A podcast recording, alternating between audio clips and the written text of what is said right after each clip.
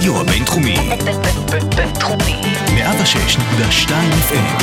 הרדיו הבינתחומי. הרדיו החינוכי של המרכז הבינתחומי. לקום ישראל. 106.2 FM. החמוצים. פרופסור בועז בן דוד ופרופסור גלעד הירשברגר. במבט פסיכולוגי על בחירות 2019.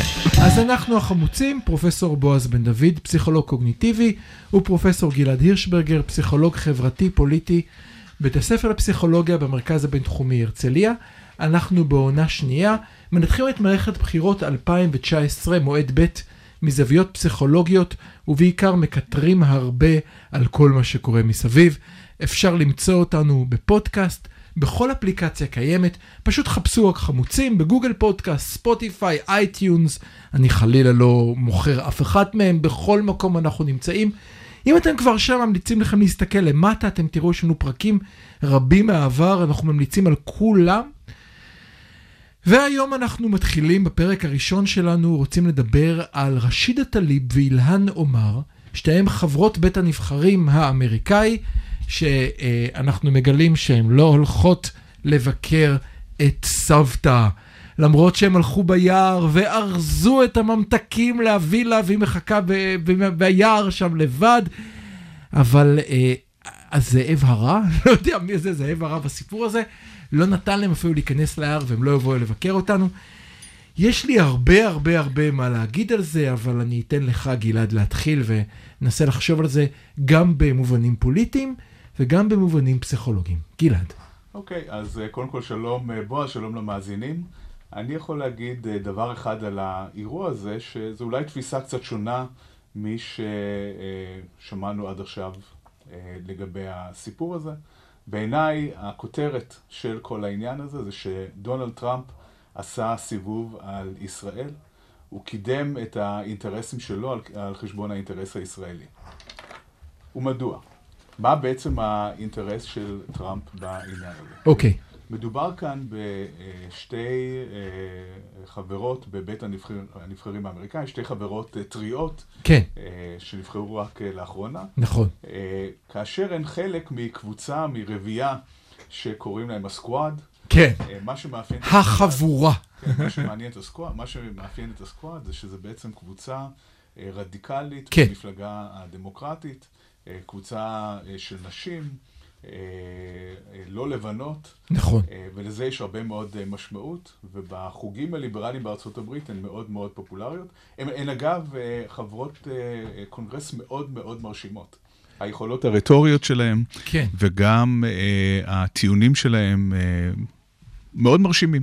אין, אין מה לומר, האנשים האלה הם מאוד מאוד מרשימות, זה לא אומר שהן לא בעייתיות. אני אוסיף כאן עוד דבר אחד, אני חושב שמה שהן עושות, וזה נורא מעניין, מצד אחד הן מוכיחות שגם חבר בית נבחרים קטן, ממחוז בחירה קטן ולא חשוב, יכול להשפיע מאוד על השיח היומי בארצות הברית, שזה מאוד מרשים, הן לא חברות סנאט, הן לא מייצגות מדינה, הן מייצגות איזה מחוז קטן, נבחרות לשנתיים וזהו.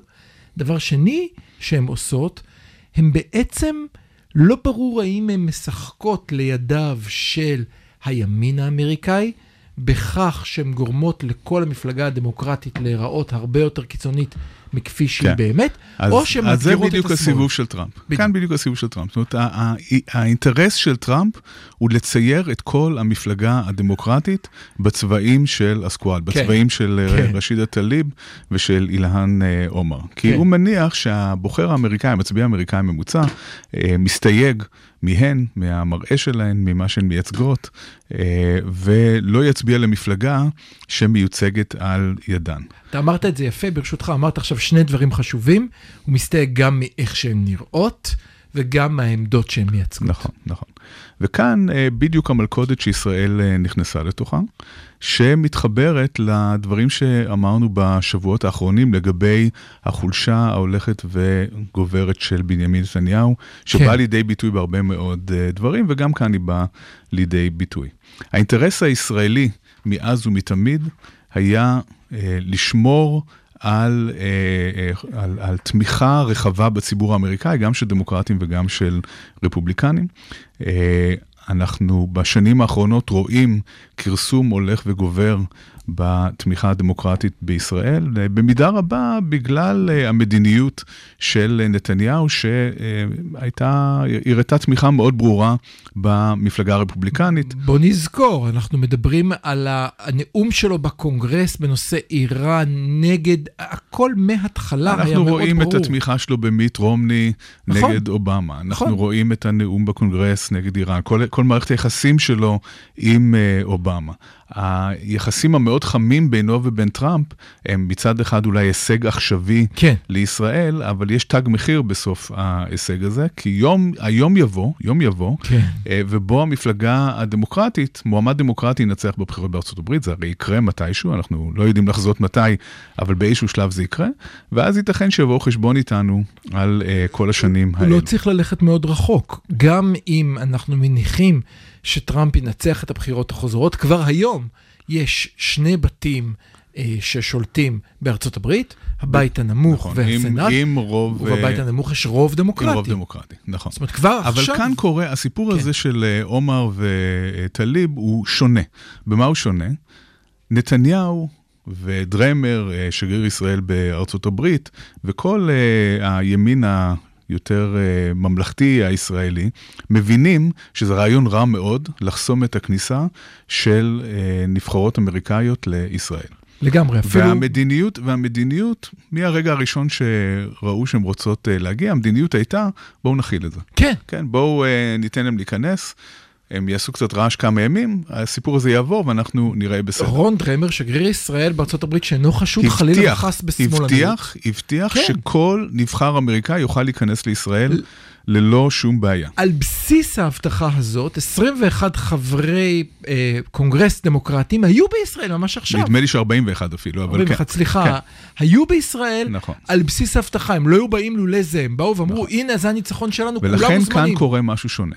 מה שקורה כאן, זה שנתניהו פועל בניגוד לאינטרס הישראלי והוא יודע את זה. למה הוא פועל בניגוד לאינטרס הישראלי? טראמפ לא מעניין אותו האינטרס הישראלי, מה שמעניין אותו זה האינטרס של טראמפ. כן. הוא רוצה להיבחר ב-2020. אוי, זה מזכיר לי מישהו. והוא לא מעניין אותו מה המחיר של העניין הזה. הוא עושה כאן סיבוב על ישראל, כן. הוא פוגע באינטרסים כן. של ישראל, מצייר את ישראל בצורה uh, מאוד שלילית בציבור האמריקאי, גם בציבור השמרן יותר האמריקאי. אה, ומייצר מציאות שבה מדוע נתניהו בעצם לא עומד אה, מולו. נתניהו ידע לעמוד מול נשיאים אמריקאים בעבר כמו אובמה, אבל נתניהו היום חלש. נתניהו גם הוא עומד לפני בחירות. ואם יש משהו שהוא לא יכול להרשות לעצמו, זה מצב כן. שבו הוא מתעמת עם טראמפ, עם הידיד הכי טוב שלו בעולם, כן. אה, ערב בחירות בישראל, ולכן הוא נכנע. הוא מקבל את התקציב של טראמפ, וכאן צריך אה, לשים את הדברים על השולחן.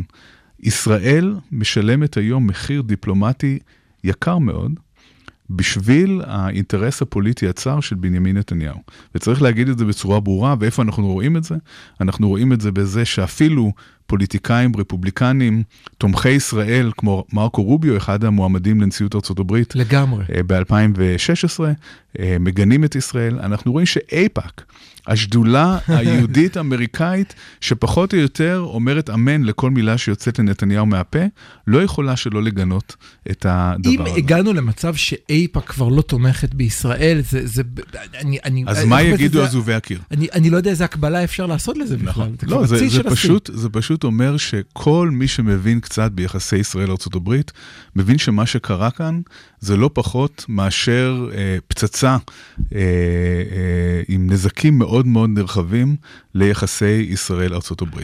אם יש משהו שהציבור האמריקאי כולו אה, אה, חושב ו, אה, וחשוב לו, זה העניין של אה, כבוד למערכת, כבוד לנציגים שלו, כבוד לחברי קונגרס באשר הם, לחברי סנאט באשר הם. ואין אף אדם שמאמין בדמוקרטיה ובחופש, שיכול לקבל את זה שמדינה שמקבל, לא, כל מדינה, קודם כל, לא מאפשרת כניסה של נציגיה. אה, לא כל שכן מדינה שנתמכת על ידי הברית בכמעט 4 מיליארד דולר בשנה. כן, זה פשוט חוצפה שלא תאמן. אז, אז בעצם אתה נגעת כאן בשני מוטיבים מאוד מרכזיים, גם uh, בתוכנית שלנו היום וגם בכל התוכניות הקודמות שלנו, דמוקרטיה וממלכתיות. נכון. על הממלכתיות שאומרת שאפשר לריב איתך, לצעוק עליך, לכעוס עליך, אבל אם אתה חבר קונגרס, אז אנחנו נותנים לך איזשהו כבוד, וגם אתה עוטה על עצמך את מעטפת הכבוד הזה באיך שאתה מתבטא ואיך שאתה מתמודד. והדבר השני הוא דמוקרטיה, שאליה נגיע בהמשך התוכנית, ונשאל מה קורה למצב הדמוקרטיה בישראל. אני רוצה ברשותך לנסות למשוך את זה לעוד כיוון. זאת לפתוח עוד כיוון, אה, דווקא אני חושב שקרוב לעולמך. יש, יש כאן עוד מוטיב מעניין בעיניי, ש, שמתגנב כאן בין השיטים. אני חושב שלנתניהו יש כוח מסוים בישראל בסיטואציה שבה כולם שונאים אותנו. כולם נגדנו, נכון. ובא נתניהו ואומר, אני היחיד שיכול להציל אותך, ואני אני ממש ארחיב בכך. מדינת ישראל, מהמיסים שלי ושלך, השקיעה המון כסף במאבק ב-BDS, לא בחו"ל, בישראל, בתסכיתים של אברי גלעד בישראל. אני יכול אה, להתערב איתך, אף על פי שלא עשיתי סקר, שגם במחוזות השמאל הקיצוני שלי, ההזוי והמשוגע, יש אין- מעט תומכים ב-BDS. אני, אני, אני, אני, אני מכיר הרבה פעילי שמאל קיצוני, טרם נתקלתי בתומך BDS, אבל יכול להיות שהם מתחבאים אי שם. כן. אז כנראה שלא זאת המטרה. אבל מה המטרה? אם אתה רואה כל הזמן מפציצים אותך בטלוויזיה, ברדיו ובאינטרנט, BDS, BDS, BDS, מה זה אומר לך? אני לבד. אין לי מי שיתמוך בי. אז כאן מה שאתה אומר זה שבעצם אה, לוחצים כאן על כפתור מאוד מאוד אפקטיבי בחברה הישראלית.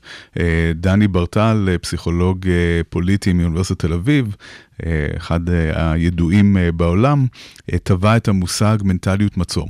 ואכן, אה, ישראלים מאוד רגישים לעניין הזה. ברגע שאומרים, הנה שוב קמים עלינו לכלותנו, הנה שוב, תראו את המוסלמיות האלה, אה, הם חדרו לתוך בית הנבחרים האמריקאי, והם נגדנו, והם האויב החדש, מאוד קל אה, לארגן את החברה, את, את החברה הישראלית סביב הדבר הזה. אני חושב שגם אפילו יש כאן משהו אה, כמעט מטאפורי שיצא לנו בפוקס, למנוע מהם להיכנס פנימה.